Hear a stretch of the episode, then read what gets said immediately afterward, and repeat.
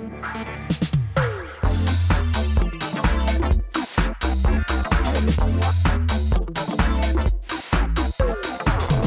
televízni diváci, vítajte pri sledovaní relácie s názvom Flashbacky, v ktorej vám pravidelne prinášame rozhovory so zaujímavými a inšpiratívnymi ľuďmi o Božom kráľovstve, o živote s Ježišom, o ich osobnom svedectve a o ich flashbacku, ktorý má hovoriť o stretnutí s ním.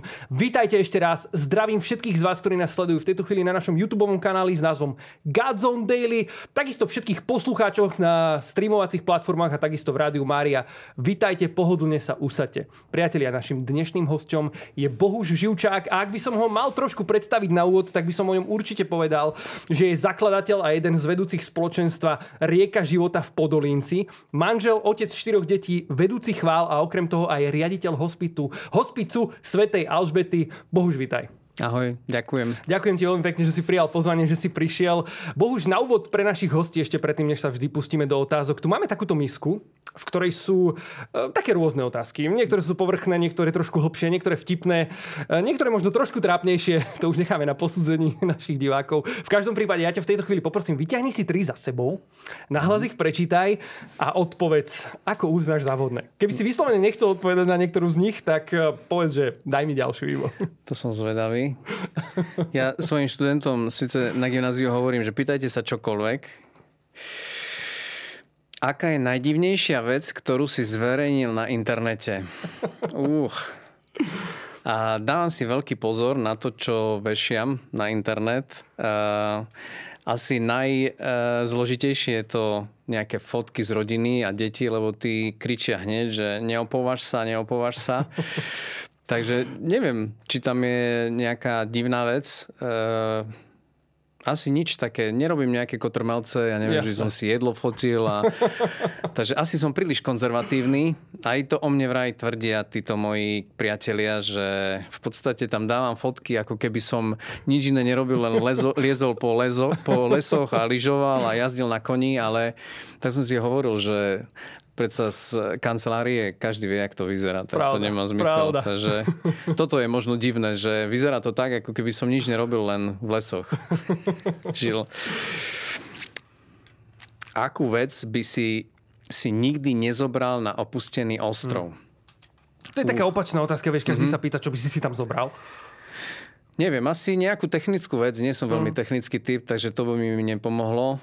Neviem, či by to bolo také kategorické, že nikdy by som si nezobral, ale asi niečo také technické. Ja neviem, dron. Jasne. A tak možno by tam nebola ani elektrika, keďže opustený ostrov, čiže Urči- dáva to zmysel. Určite by nebola.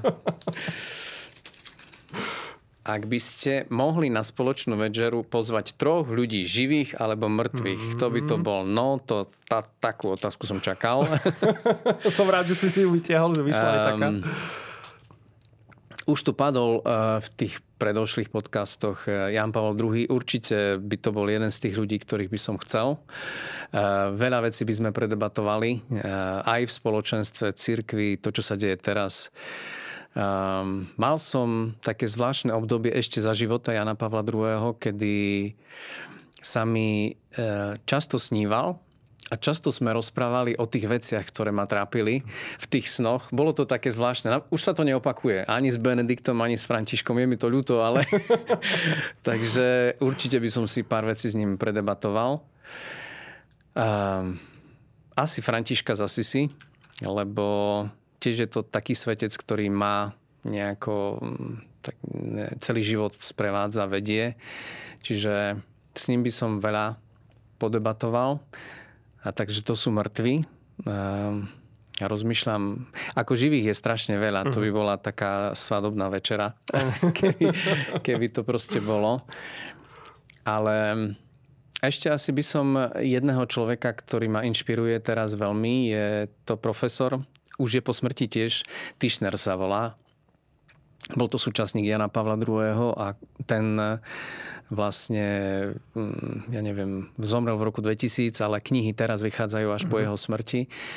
Je to taký človek, ktorý sa narodil z druhej strany Tatier, čiže tak nejak ako lokálny, ale mal veľmi smelé myslenie a nasmerované k slobode. Takže Ako s tými tromi by som vedel podebatovať. Ďakujem ti veľmi pekne, Bohu, že si odpovedal na naše tri otázky. Priatelia, my pokračujeme ďalej vo flashbackoch.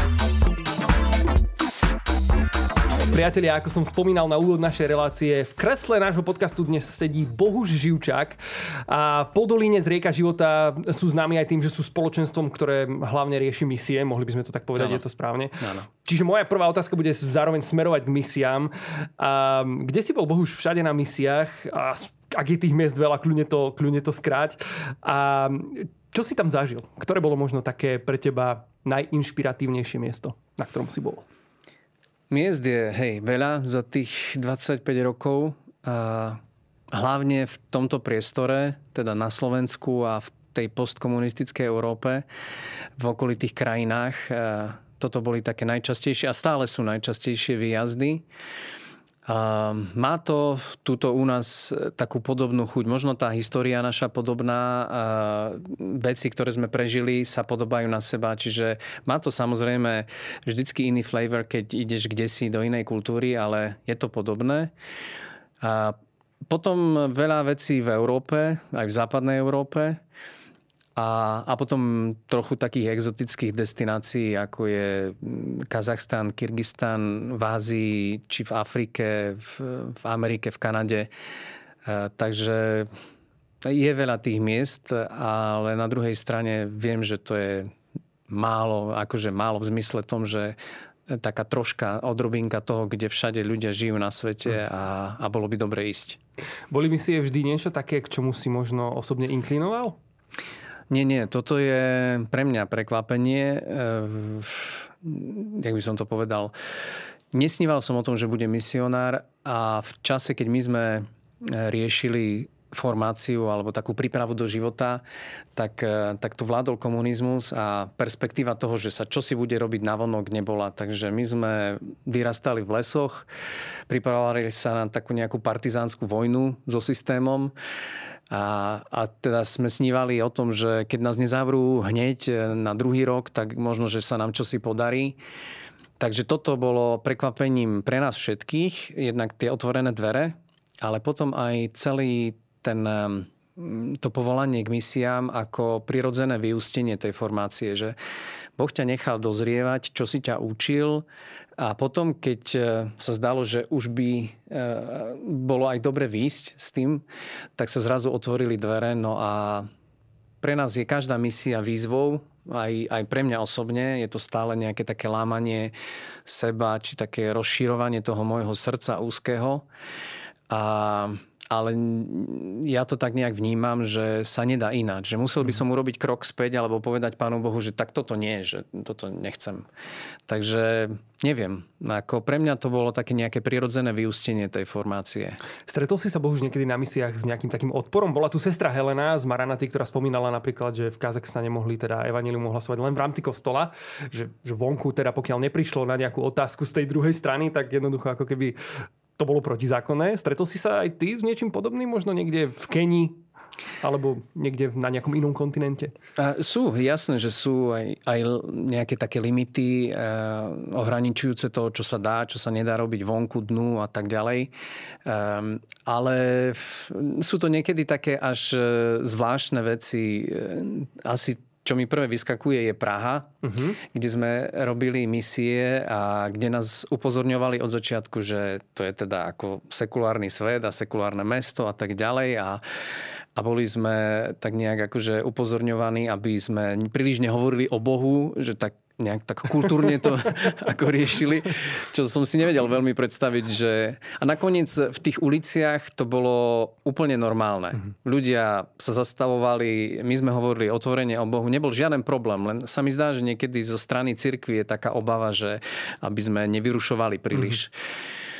Ale sú potom aj e, veci, ktoré tak nejak... Možno je to taký predsudok. Boli sme e, naposledy, keď som bol v Afrike, boli sme pod uh, Mount Kenya uh, v takej, takom mestečku Isiolo, ktoré bolo úplne moslimské. A teraz tam, keď sme vstávali ráno v tom hoteli, tak všade sa ozývali tie minarety a tí, ich modlitebníci. A mali sme mať v tom uprostred toho mesta pódium. Ten chlapík bol úplne nadšený z toho, že áno, áno, podarilo sa mi, tu je síce moslim, je starosta, ale vybavil som na trhu, lebo tam je najviac ľudí. Ja hovorím, páne Bože, to bude úplne v strede toho všetkého.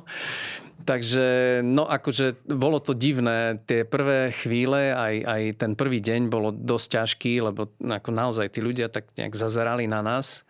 Ale potom sa to tak nejak upokojilo a mal som z toho taký akože dobrý e, pocit. Hoci asi tá horkosť stále ostáva, že teraz dobre, čo tí moslimovia, ako my sme relevantní, čo by sme im mali, nemali. Takže toto boli také strety zvláštne. Nebal si sa? Uprostred e, námestia, teda v moslimskej krajine, predsa len môže sa stať čokoľvek, ideš ohlasovať Evangelium o Ježišovi Kristovi?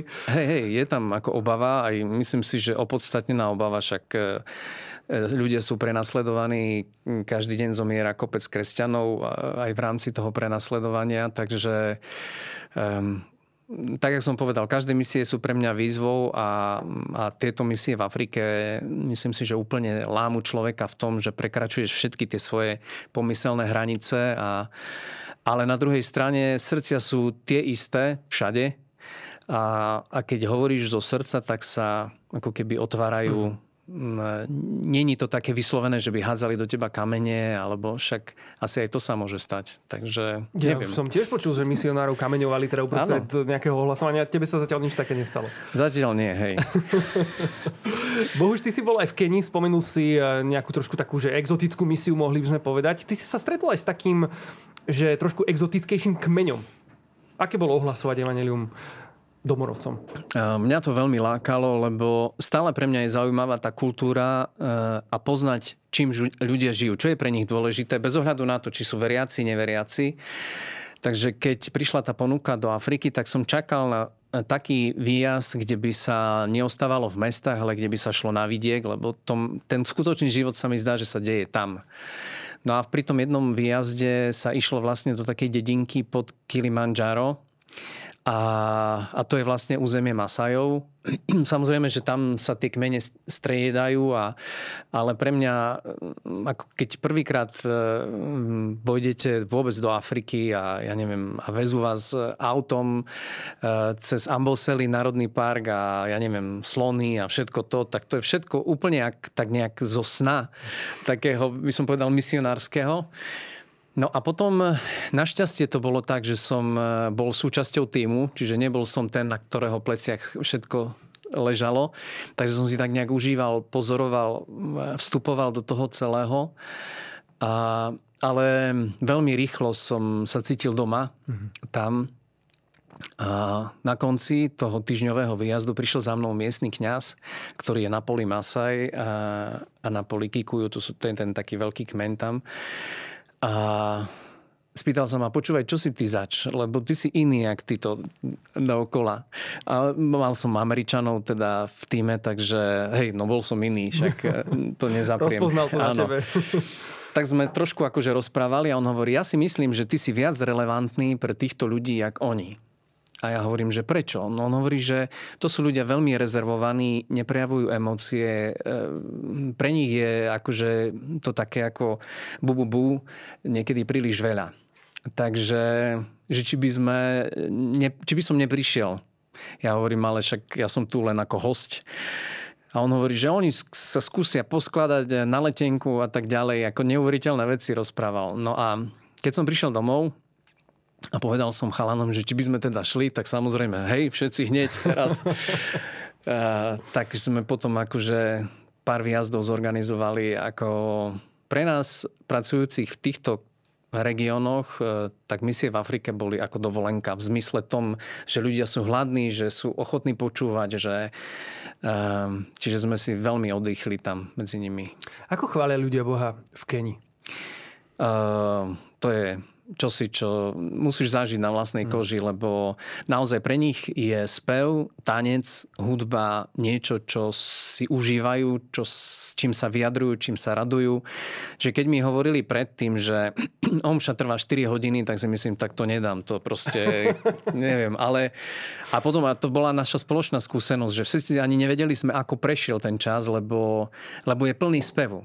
Samozrejme, dlho sa káže, lebo kňaz, ktorý príde raz za čas do tej farnosti, tak e, potrebuje povedať všetko od Adama až po zjavenie, ale aj ľudia počúvajú, pretože nie sú nasýtení ničím iným. Mm. Čiže my keď sme tam mali nejaký program a my naučení, že tu ťa 20 minút počúva max niekto, tak po 45 minútach sme dávali prestávku. Oni, že akú prestávku, že na čo prestávku, že ja hovorím na záchod. Prečo na záchod? Však my sme prišli počúvať. Takže toto bolo. Toto sú také tie kultúrne šoky, čo zažiješ ale veľmi radi spomíname na ten čas. Bohuž, e, čo sa týka tvojej rodiny a misií, nebojí sa o teba manželka, keď, keď takto chodíš, alebo e, chodí s tebou aj celá rodina, deti, ako to je? Hej, no bol čas, kedy sa nedalo, e, keď decka boli malé a kedy jediná cesta bola tak, že som išiel ja, alebo niekedy išla Alena, keď sme sa vystriedali doma. Už teraz chodia aj decka, tie staršie, už aj mladšie, čiže už je to také, že v podstate hľadáme kto kedy kde pôjde. Ale hej, určite je to obava, je to často aj taká jak by som to povedal, e, praktická vec, že dobre, ako dáme tie dva týždne doma sami s deťmi, keď sa čosi stane, vždy sa čosi stalo, lebo keď som vycestoval, tak sa vždy čosi mhm. stalo. Mm-hmm. Čiže toto sú náročné veci a myslím si, že len vtedy, keď dvaja ľudia e, naozaj idú spolu, aj keď len jeden vychádza von a jeden ostáva doma, tak len tak je to možné. Takže myslím si, že za tým všetkým, kade som cestoval a čo som proste mohol hovoriť alebo robiť, stojí Alena s tým všetkým, čo niesla doma. Takže my sme vlastne všade boli spolu. Mm-hmm. Po, krásne si to povedal. Pozdravujeme touto cestou aj pani manželku. Bohuž, ešte taká otázočka k tým misiám. Predsa len väčšinou misie sú o tom, že ideš niečo dať, odovzdať, možno ohlasovať evanelium a podobne. Ja by som sa však chcel spýtať, že čo to dalo tebe?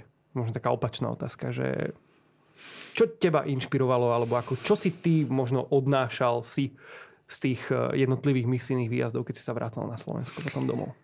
Ja si myslím, že keď teda už sa v cirkvi eh, dlho hovorí, keď hovorím o tom poslednom období, či to bol Jan Pavel II, Benedikt, František teraz, o tom, že celá cirkev má byť misína, tak si myslím, že to je jeden z dôvodov je ten, že pri tej eh, pri tom vychádzaní e, z toho bezpečného priestoru doma, keď ideš e, k niekomu cudziemu, tak vždy je to konfrontácia toho, čomu veríš ty doma, čo prežívaš doma, ako vidíš Boha doma a ako ho príjma, vidí a verí ten, ku komu ideš, kde ťa teda Boh posiela. A nikdy to nie je o tom, že prichádzaš ako veľký učiteľ, ktorý im teraz akože zjaví niečo. Často je to vlastne o tom, že tí ľudia majú už nejakú svoju vieru, alebo už stretli Boha, počuli o ňom a, a ty prídeš s nejakým takým iným pohľadom, novým pohľadom. A ten ich pohľad, ktorý sa stretne s tým tvojim pohľadom, ako keby naplňa, doplňa ten obraz. Takže pre mňa e, všetky misie sú vlastne takým rozširovaním toho môjho úzkeho, malého e, pohľadu e, e, na vlastnú záhradu, kde si myslíš, že všetko je tip-top. A keď vyjdeš von a zistíš, že žijú ľudia v biednejších podmienkách a, a sú šťastnejší, alebo, alebo tá viera ich je taká priamejšia, tak aj pre teba je to taká nejaká výzva alebo spýtovanie si svedomia, jak tu vlastne žijeme, jak tú vieru e, pestujeme, či nechávame rásť. Takže vždy je to obohatením, vždy. Ako možno ešte taká špecifickejšia otázka vidíš e, napríklad Slovensko?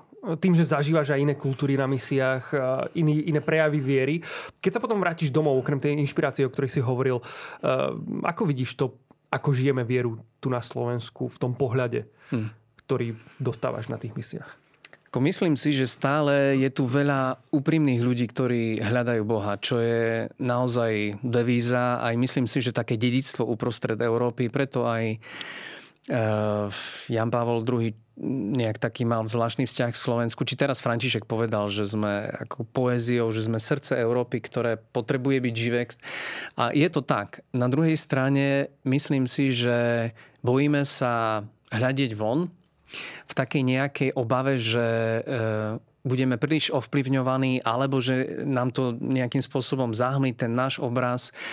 E, niekedy je tu ešte taká predstava, že my sme prežili komunizmus, ten ťažký systém a vieru sme, ako vytrvali sme vo viere, takže to dáme. Ale myslím si, že dnes e, ten dialog so svetom, dialog e, s inými krajinami, s inými um, aj denomináciami je čosi, čo je znakom doby. A v tomto sa mi zdá, že trošku sme hm, takí ustráchaní, že sa bojíme ísť do toho. A ja nehovorím o tom, že sme išli do nejakých teologických debát alebo do nejakých apologetických dišpút, neviem kde, ale aby sme sa nebáli ísť e, a rozprávať o viere s ľuďmi, e, možno aj, aj s iným názorom, lebo vtedy my lepšie formulujeme to, čomu veríme. A na druhej strane e, keď sme otvorení na vzťahy s tými ľuďmi, tak zistujeme, že tie hranice cirkvy bežia inač, ako si ich my predstavujeme. A aj možno lepšie vidíme tie svoje chyby a nedostatky. Že nie všetko, čo tu teda máme, že naozaj funguje alebo nefunguje, ako by malo a niekde inde to funguje lepšie. Takže Napríklad Farská rada proste v, v Lojitokitok po Kilimanjaro má 200 členov. A keď sa stretne a rozprávajú sa o niečom, tak to je proste hádka ako u nás v parlamente. Ale každý chce čo si proste povedať a a tá církev žije, tá teda fárnosť žije naplno, pretože všetci sa cítia byť angažovaní. Mm. Čiže ja by som si to prial aj tu. Čiže všetci, čo prídu do kostola, sú aj na farskej rade. Nie, nie, nie, nie. Ako tie počty sú neuveriteľné. Tam ako nedovolia ti postaviť kostol pod 3000 ľudí na sedenie. Aha. Takže to, tie naše počty sa nedajú porovnať s tým. Veľmi zaujímavé. Možno tak pomenujeme tento dnešný podcast. Bohuž, eh, keby sme teraz prešli trošku k rieke života, uh, hovorili sme pred podcastom, trošku sme sa rozprávali o tom, že si sa stretol s Jeremy Ridlom, on nedávno vydal aj knižku s názvom Reset, na ktorej ste sa tiež podielali s riekou, aby bola preložená do Slovenčiny. Uh, viem, že ste možno od neho preložili aj viacero piesní. Možno len taká otázka, preložil nejakú od rieky? Jeremy tiež? Nie, ale, ale stalo sa nám, keď bol tu, že e, bol to taký malý trapas. My sme, ja som dal do toho song listu aj jednu jeho pieseň, som si to neuvedomil, e, lebo ako keď stretnete takého človeka, tak sa cítite totálny amatér vo všetkom, čo robíte. Takže No a keď sme ju zaspievali, bolo to pri takej našej spoločnej modlitbe, tak potom Jeremy prišiel a povedal, že ona lepšie znie v origináli, v toho slovenčine. Wow. Takže to bola pochvála. Sice asi nerozumel slova, ale ale zatiaľ nepreložil našu. Bohuž, otázočka ešte k tej knižke Reset, ktorú som spomínal. Ona je možno trošku tak o tom, o tom chválovom svete, o takej chválovej kultúre možno toho západného sveta skôr. Uh, dalo by sa možno povedať, že je tam nejaká kritika toho takého spojenia tej chválovej kultúry s biznisom. Um, týka sa podľa teba táto knižka aj, aj slovenská, alebo že má niečo, čo môže dať aj slovenskému čitateľovi? Hm. Alebo je to vyslovene len, že nie, určite by sme ju ne, nerobili, keby to bolo čisto americká záležitosť, kde je tam veľa vecí, ktoré sú naozaj relevantné pre nich, pretože fungujú v tej kultúre a my sa možno nikdy nedostaneme do takých pozícií, pódy a tak ďalej.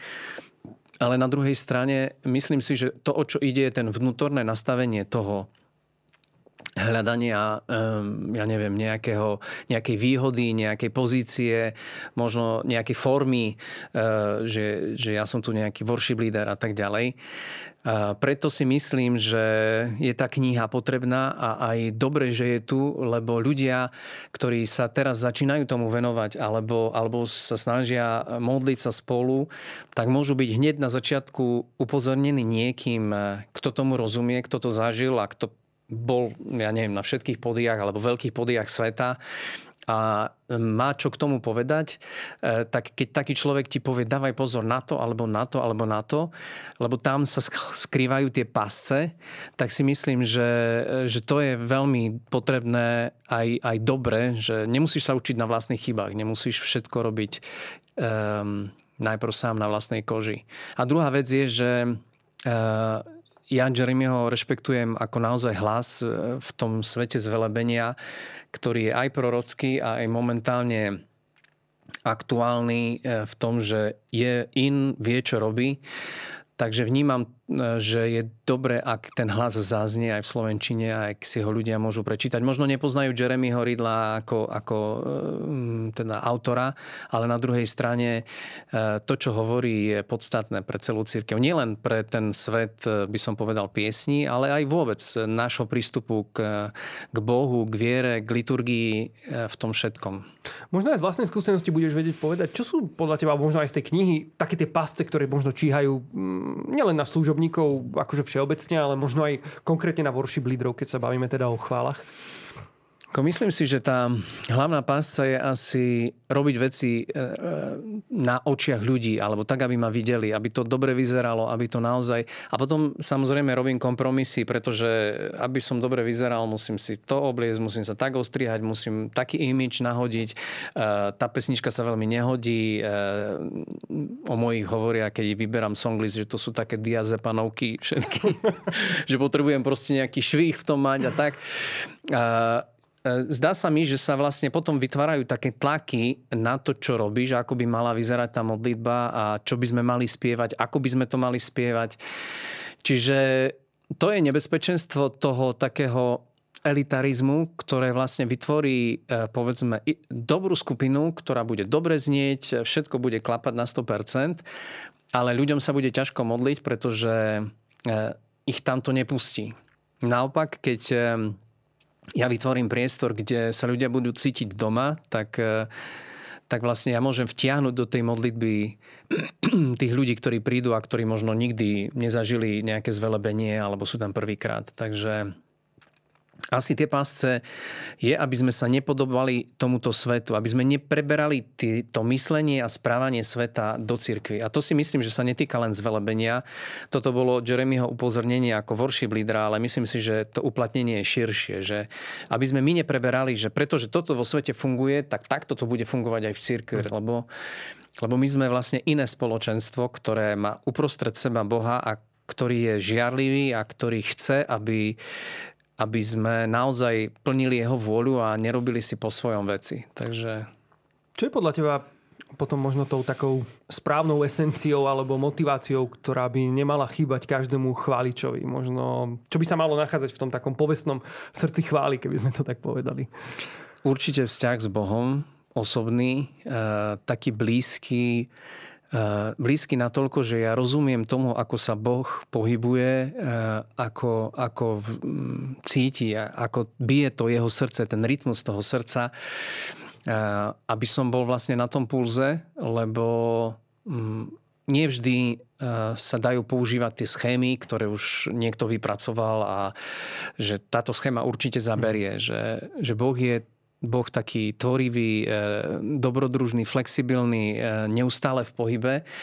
A myslím si, že worship leader by mal byť niekto, kto je veľmi blízko Bohu, aby dokázal sa nejak tak zladiť s tým Božím pohybom, Božím rytmom. Ak sa to deje, tak e, potom aj to zvelebenie je také autentické. Mm. A druhá vec, ktorá si myslím, že by ten worship leader mal mať, je úprimnosť taká aj navonok, aj vo vnútri, e, na nič sa nehrať, byť sám sebou. E, možno nekopírovať za každú cenu aj, aj dobre vzory, ale e, lebo Boh, ak ťa volá do tej služby, tak on vie, kto si. A ak ťa požehnáva, pomazáva niečím, čo máš ľuďom ako dať alebo, alebo ponúknuť, tak je to presne to, kým si a aký si, čo vlastne ľudí, ľuďom má pomôcť dostať sa bližšie k Bohu. Ak sa to nedeje, tak potom vlastne hráš divadlo a nefunguje to.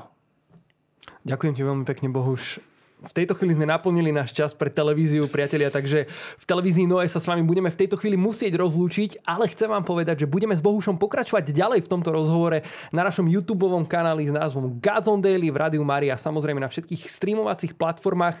Takže vám prajeme veľa požehnania a pozývame vás na tieto veci uh, dopočúvať a dopozerať tento rozhovor. Ďakujem ti Bohuž ešte raz, že si prišiel. Prajeme vám všetkým veľa požehnania. Čaute. Čaute, držte sa. Priatelia, my v tejto chvíli úplne plynule prechádzame na náš YouTube kanál s názvom Gods on Daily, kde budeme s Bohušom pokračovať v našom rozhovore. A trošku sme sa dostali k téme chvál. A a mňa ešte zaujíma, možno, že už to nie je úplne že k tým chválam, ale čítal som v jednom rozhovore z okolností s Janom Džejom Hudáčkom. Si tam spomínal tak medzi rečou, že si bol u Johna Eldridgea. Pre mňa osobne je John Eldridge e, niekto, ku komu vzhliadam vo svojom živote. Čítal som a bol som dosť ovplyvnený knižkou Divoký v srdci. Myslím si, že možno, že ako mnohí z vás, ktorí nás v tejto chvíli pozerajú alebo počúvajú. A ty si hovoril, že si sa s ním stretol vlastne ešte predtým, než vydal túto knihu. Hm. Uh, ako k tomu došlo, k tomu stretnutiu, povedz nám. Um, dalo by sa povedať, že to bola taká božia náhoda uh, v zmysle tom, že Boh nejak tak organizuje, aranžuje veci v mojom živote uh, veľmi zaujímavo. Priateľ, ktorého uh, mám stále v Edimburgu, je to taký um, výskumník, prieskumník, ktorý číta mnoho a, a v, veľmi vie zhodnotiť dobre, že čo je zaujímavé, čo nesie v sebe život, tak pred mnohými rokmi vlastne pri jednej návšteve mi hovorí, toto je kniha, bol som na víkende s týmto chlapíkom, veľmi zaujímavo píše, nič mi viac k tomu nepovedal, ja som si ju zobral domov a bola to posvetná romanca, teda prvá kniha, ktorú Eldridge napísal ešte s, so svojím priateľom, ktorý v počas, v procese tej knihy vlastne zomrel. Zabil sa na skale, takže bol to tak nejaký prelom aj v Johnovom živote. Ale pre mňa to bola totálne revolučná kniha, pretože hovorí o veciach srdca, o tom, čo sa veľmi nerozprávalo v tom čase v katolíckej cirkvi. A ja som mal pocit, že to vôbec ani nie je katolické učenie, že, že my také veci vôbec neriešime.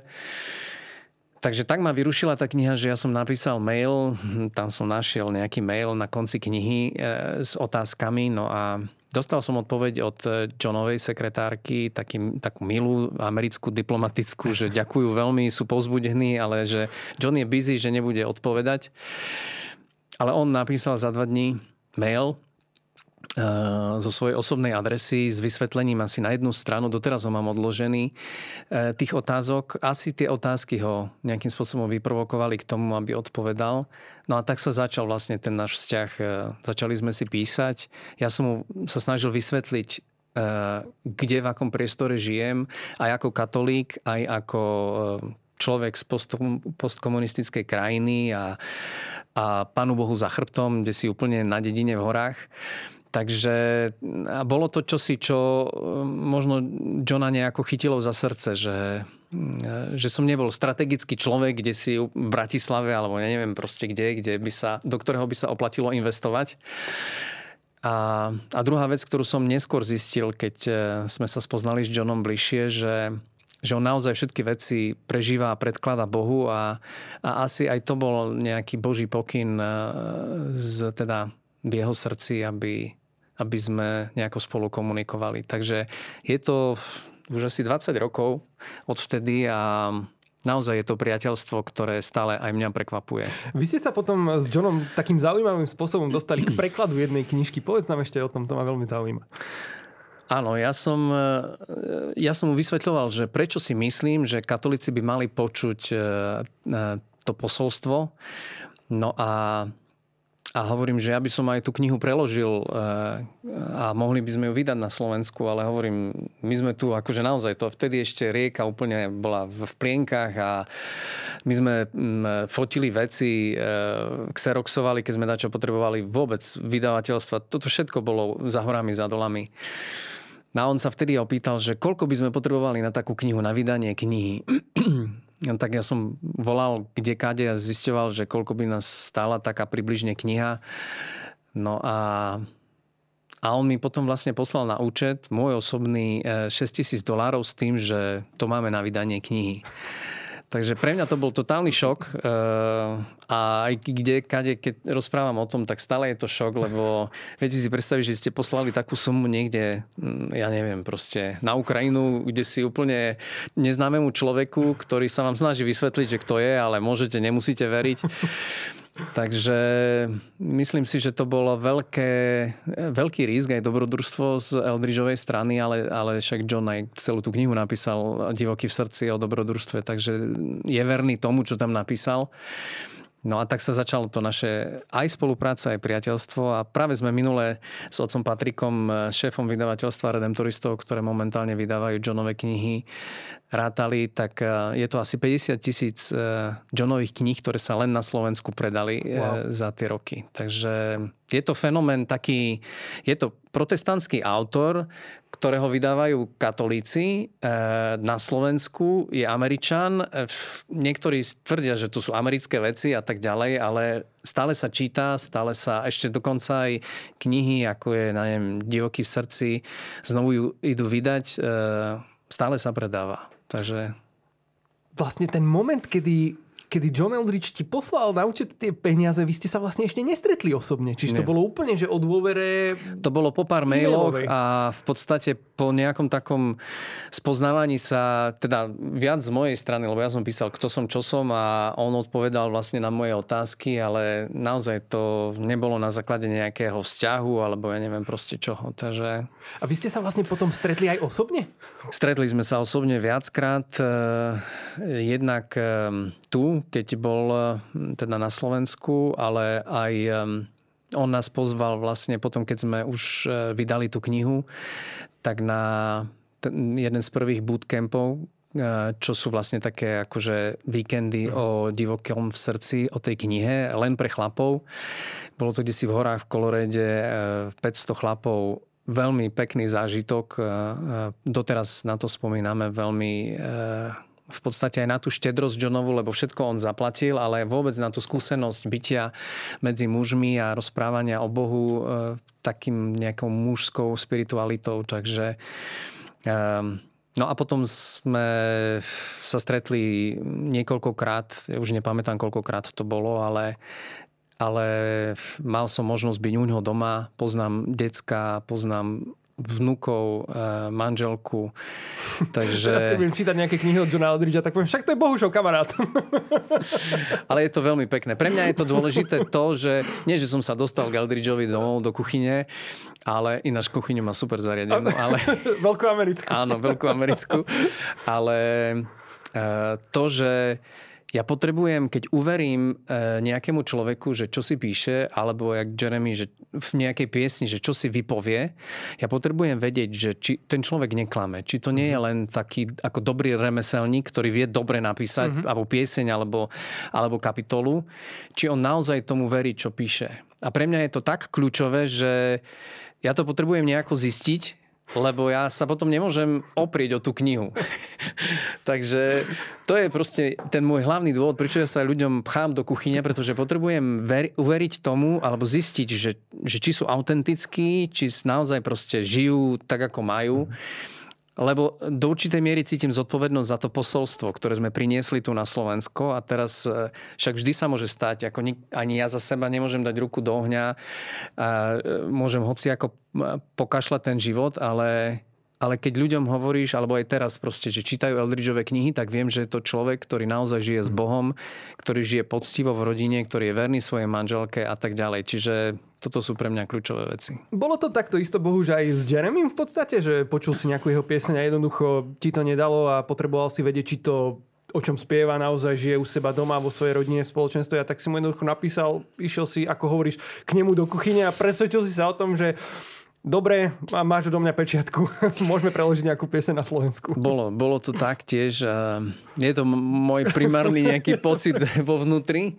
E, bolo to po piesni um, Sweetly Broken, ne, Nežne zlomený. E, jedna vec, že tá pieseň ma zaskočila úplne totálne, čo nie je vynimočné, akože stále sa to deje s nejakými piesňami. Ale toto bol pre mňa neznámy človek, vtedy to bol mladý worship leader vo Viniarde a e, tá pieseň, aj celý ten obsah tej piesne o ukrižovanom e, za mňa Kristovi e, mi nejak nesedela s protestantom. Sa mi zdá, že to je príliš katolické na to, aby to napísal nejaký protestant. Tak som začal trošku patrať, že kto je, čo je. A potom sa objavovali niektoré ďalšie piesne, takže už som vedel, že Jeremy píše naozaj hlboké piesne, ktoré majú jednak hudobne hlavu a petu, ale aj obsahovo. E, nie sú to také, že potrebujem čosi zaspievať, aby som preklenul e, verš alebo slohu. E, a, a keď sme rozhodovali sa pred bratislavskými misiami, e, že koho pozvať ako hostia to boli vlastne v roku 2010 celomestské misie v Bratislave, tak sme mali dva typy. Jeden bol Matt Maher ako katolík a druhý bol Jeremy Riddle. Maher sa ozval aj povedal, že by strašne rád prišiel, ale nepustil ho manažer, pretože mal nabitý program a nedalo sa to nejako riešiť. No a Jeremy sa po pár nejakých takých mailoch ozval, že dobre, že to skúsi, že príde. Takže toto bol nejaký taký prvý kontakt s ním, trošku síce formálny vtedy, ale tak sme sa spoznali aj osobne. No a potom ten nasledujúci rok som vlastne vycestoval s takou ako šialenou prozbou, ako sme to spomínali s Eldridgeom, že ja by som rád videl nejak kuchyňu. Býva, kuchyňu.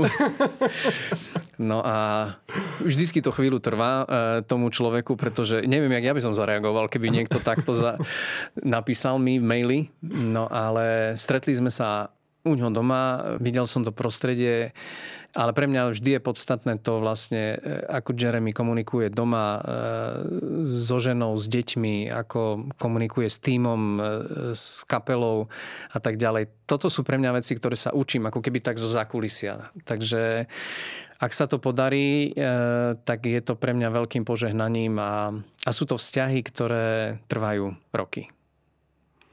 Nemám slov. Nemám slov. Teším sa, že si, ja. že si toľko prezradil.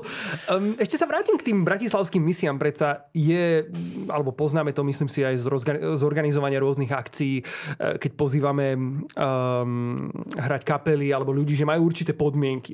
A ty si spomínal pred rozhovorom, že čo sa týkalo bratislavských misií, mali ste pripravené nejaké ubytko um, proste v kláštore, možno tie podmienky boli také bojovejšie, preto uh, na čo sú možno tí ľudia bežne zvyknutí zvyknutí.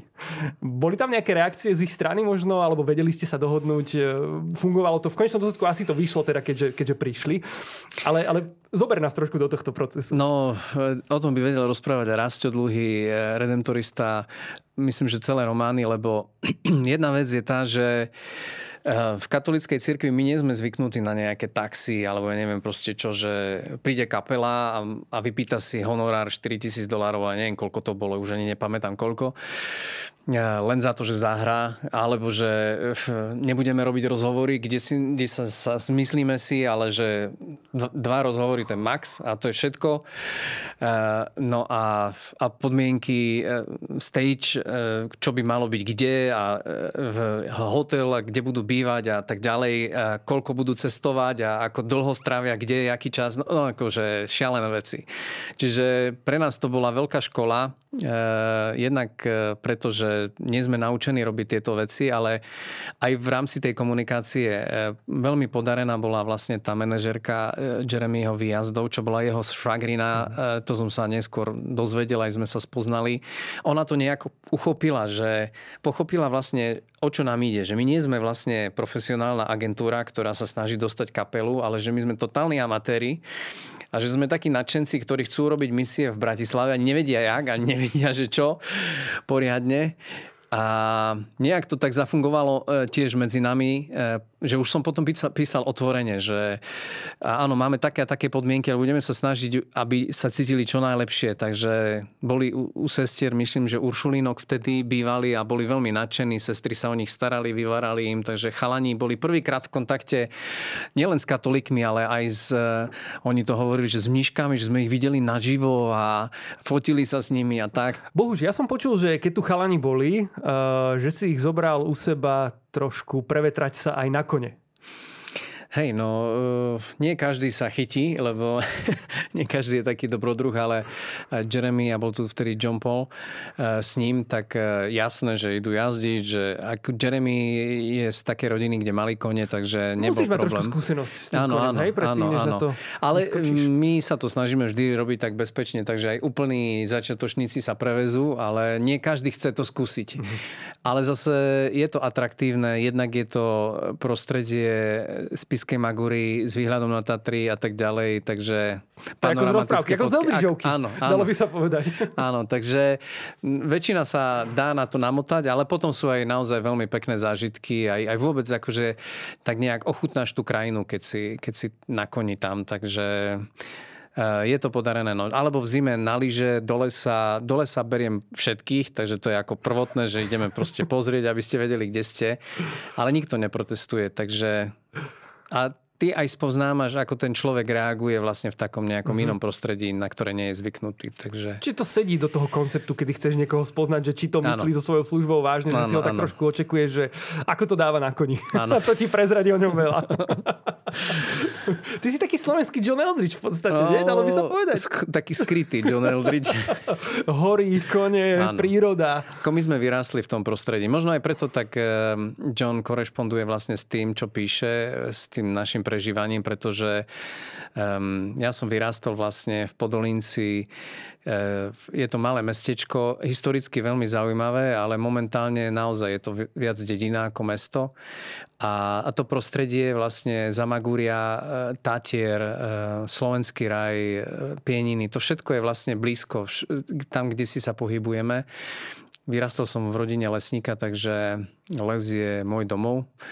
No a a na druhej strane, tí, čo prídu zvonku a mm, vidia to a zažijú, tak hovoria, že je to kus takej prírody, ktorá ešte nie je pokazená nejakou komerciou. Takže si to aj užívajú aj ľudia, ktorí prídu, ja neviem, z Rocky Mountains alebo z Kanady, tak vravia, že hej, Stále je to pekné, pre nich zaujímavé. Áno. áno. pekné, ale my máme väčšie.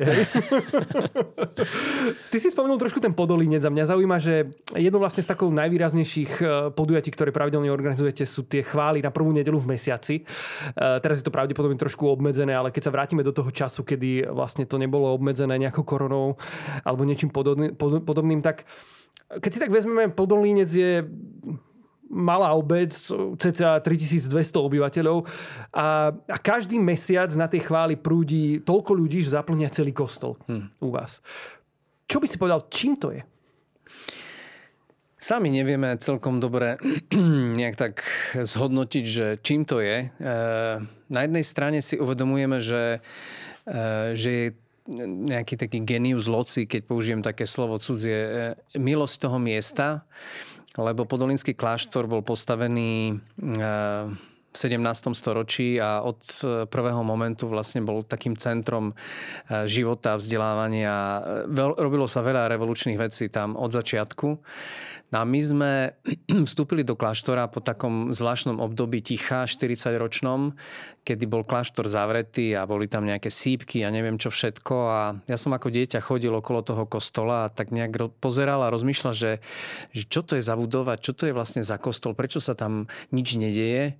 Až neskôr som sa dozvedal vlastne o tej histórii toho, že tam bol e, internačný tábor e, v 50. rokoch, že tam boli uväznení reholníci, že, že v podstate to bolo miesto mienené, e, aby, aby zabilo církev a jej štruktúry. Ale ľudia, ktorí tam boli uväznení, sa vlastne modlili, aby tu vytriskol život. No a tak nejak my sami seba vnímame, ako aj preto sa voláme rieka života, že sme vstúpili do nejakej rieky, ktorá už tiekla v minulosti a, a zrazu sa tam ten prameň znovu jakby vyčistil, obnovil a ľudia začali chodiť. Ja si pamätám prvé nedele pred eh, viac ako 25 rokmi s nejakými 20 eh, ľuďmi z okolia s jednou gitarou. Eh, sami sme nevedeli, čo vlastne chceme robiť. Chceli sme sa modliť, ale nevedeli sme ako. Nebolo sa veľmi kde učiť. Tak sa postupne vypracoval ten format toho, že po Svetej Omši je tam chvíľa zvelebenia, nejaká pol hodinka, tri štvrte a, a potom sa modlíme za uzdravenie e, s ľuďmi, ktorí tam sú. Nie nejako osobne, ale v podstate sa snažíme rozoznať, čo Pán Boh chce urobiť v ten večer. A potom je tam adorácia e, s najsvetejšou sviatosťou. Takže ten formát je veľmi jednoduchý a myslím si, že formát nie je niečo, čo tých ľudí priťahuje. Skôr je to to, čo prežívajú s Bohom, že, že sa vytvorí priestor, kde ľudia môžu vstúpiť do nejakého rozhovoru s Bohom takého priamého. A to sa často deje, niekedy nás to aj prekvapí, že ľudia napíšu, že e, to a to bolo povedané na prvej nedeli. A keďže nahrávame a zaznamenávame, určite vieme, že tam nič také povedané nebolo. Ale e, nás to teší to, že vlastne ľudia sa dostanú do tej e, fázy, že komunikujú s Bohom priamo a to je vlastne cieľ celého toho. Máte aj nejakú spätnú väzbu na tie modlitby za uzdravenia? Dejú sa tam tie veci koná pán Boh na tom mieste? Asi teda určite áno, keďže tam ľudia chodia a zaplňajú ten kostol pravidelne. Je to tiež zvláštna vec, pretože mysleli sme si, že dobre, keď to už teda máme robiť, že pán Boh chce, aby sme také čo si robili, takže sa ľudia budú uzdravovať jak na bežiacom páse a však pán Boh vie, čo robí, takže za tie roky um, nemôžeme povedať, že by sa nediali veci. Nedejú, nedejú sa podľa našich predstav. Mm. Ale vždy sa k nám dostane nejaké svedectvo aj vážnych uzdravení z rakoviny, z alkoholizmu, proste z neplodnosti a tak ďalej. Ale nie je to v takom počte, jak by sme si nejako tak nejak predstavovali my. Alebo neviem, možno, že my máme len takú predstavu, ale raz som e, počul takú nejakú e, vetu, e, vysvetľoval chlapík, ktorý sa venuje tej modlitbe za uzdravenie, že máte 800 ľudí, za ktorých sa pomodlíte z nich sa traja uzdravia a tých 797 sa neuzdraví. Takže ste úspešní alebo nie ste. Robí pán Boh zázraky alebo nerobí. Tak pre tých 970 či 870 e, určite nie. To je proste fiasko. Ale pre tých troch, ktorých pán Boh uzdravil, je to úplne jasné. Takže mm, stále sa pozeráme vlastne z toho pohľadu e, tých ľudí, ktorých sa pán, pán Boh dotkne. A keby to mal byť aj jeden za 10 rokov, aj tak to má hm. zmysel. Rieka života priniesla množstvo piesní zo zahraničia, ktoré sa stali možno takými kultovými, alebo dalo by sa povedať, že sa ľudia nimi modlia, že sú známe na Slovensku. A možno niektorí ani nevedia, že sú to preklady. A tvoríte s riekou aj vlastné piesne, alebo je vašou víziou možno skôr také, také prinášanie piesní sem zvonku? Uh, určite by sme chceli aj viac vlastných piesní tvoriť. Stále čakáme na ten prámeň, ktorý sa otvorí sem, tam niečo tak nejak pre, vytriskne. Je toho málo, ale na druhej strane, keď som nad tým rozmýšľal, že prečo to tak je, tak um, ja si pamätám, kedy sme sa prvýkrát nejak tak akože dotkli tých piesní, tak ehm, keď sa chceš modliť e, tými piesňami, potrebuješ veľa piesní. Nestačia ti dve piesne, lebo to ich vyhráš proste za mesiac, už ti polezú hore krkom a nedá sa nimi modliť stále dookola. A pred e, prvým Fire, to boli také veľké evangelizačné stretnutia, tak e, boli sme poprosení o to, aby sme robili zvelebenie tam počas toho Fire a my sme zistili, že nemáme čo spievať. JKS sa nedá spievať všade, teda jednotný katolický spevník pre tých, ktorí sa neorientujú, tak hľadali sme piesne, vtedy som sa spoznal s Rišom Čanakým, s Marianom Lipovským, lebo sme hľadali piesne, ktoré by sme mohli vlastne tam zahrať. No a tak sa otvoril nejaký taký zdroj, taký prameň vlastne tých piesní. Veľa sme od protestantov čerpali a stále čerpáme, pretože si myslím, že tie piesne sú naozaj dobré a ak nehovorím, že všetky, ale mnoho piesní vzniká dobrých, ktorými sa dá modliť. No a my sme medzi katolíkmi, však som vyrastol v zbore a tak ďalej, mali veľa piesní o Bohu, ale málo piesní takých, ktoré by sa priamo dalo modliť mm. alebo priamo oslovovať Boha. A to sme objavili až vlastne, keď sme sa dostali k tomu prameňu z velebenia. No a tak sme začali prekladať tie piesne, pretože sme ich potrebovali veľa. Tie preklady boli kostrbaté na začiatku, kým sme sa naučili nejaké princípy a tak, ale ale stále si myslím, minule som rozprával s Marianom eh, Lipovským a vravel mi, že vieš čo, minule som rozmýšľal nad tým, že že asi sa musíme vrátiť aj k tým prekladom, lebo eh, je síce dobre, keď urobíme svoje piesne, ale nestačí to. Potrebujeme ako keby väčší priestor, väčší ten repertoár, aby sme mohli vyjadriť to, čo chceme Bohu mm. vyjadriť. Takže v tom sme nevýhode napríklad oproti Angličanom, pretože to je masa piesní, ktoré môžu používať, takže tak. Vďaka. Um, bol ty si zároveň vo veku, kedy už máš dospelé deti. Ja mám ešte také veľmi malé deti, možno by si mi mohol niečo poradiť, čo sa týka do výchovy, odovzdania viery deťom a podobne. Ale moja otázka skôr smeruje k tomu, riešite v spoločenstve možno nejakú otázku generácie vašich detí a ich začlenenia do spoločenstva? Respektíve, ako im možno odovzdať to dedictvo, ktoré vy ste za tie roky nabrali, to, čo pán Boh hm. robil vo vašom živote, ako to možno odovzdať deťom?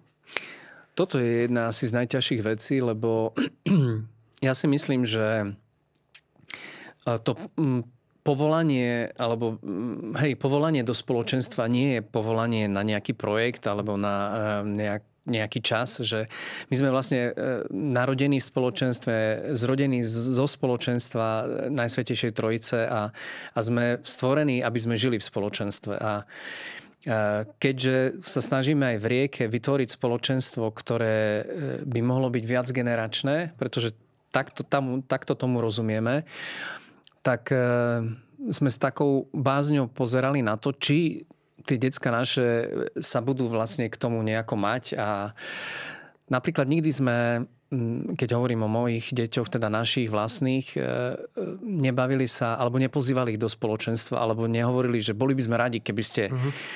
Čakali sme na to, či nastane ten moment, kedy dorastú do toho, že samozrejme, že celý čas sa pohybovali v spoločenstve. Bolo to prostredie, do ktorého sa narodili a, a tak pre nás bolo takým veľkým povzbudením, keď Janko s Klárou, keď e, dovršili 18 povedali, že a kam by sme mali ísť, že toto je proste miesto pre nás úplne prirodzené. To isté sa deje vlastne teraz e, s tými deckami. Nie všetkými na 100%, ale lebo predsa len decka už keď sa dostanú na strednú školu, už majú svoj svet. Ale berieme to tak, že nie je to imperatív, že musia, ale je tu stále vlastne tá ponuka, že rastli v tom prostredí a že je to stále pre nich bezpečné prostredie, aby teda boli. No a čakáme vlastne na tú generáciu ďalšiu, pretože my máme čosi odžité a z čoho sme vyrástli, ale máme svoje limity, stropy. No a tak čakáme na tú generáciu, ktorá odrazí sa od našich stropov. Amen. Nech sa tak stane. Amen. Posledná otázka, Bohuž, ktorú na teba mám a možno aj na základe tohto rozhovoru, ktorý sme mali, ktorý bol naozaj bohatý a, a hlboký. Nerozmýšľal si niekedy nad tým, že napíšeš knihu? Rozmýšľal. Uh, aj mám um, taký načrt, že čo, ale stále čakám na e, taký čas, kedy...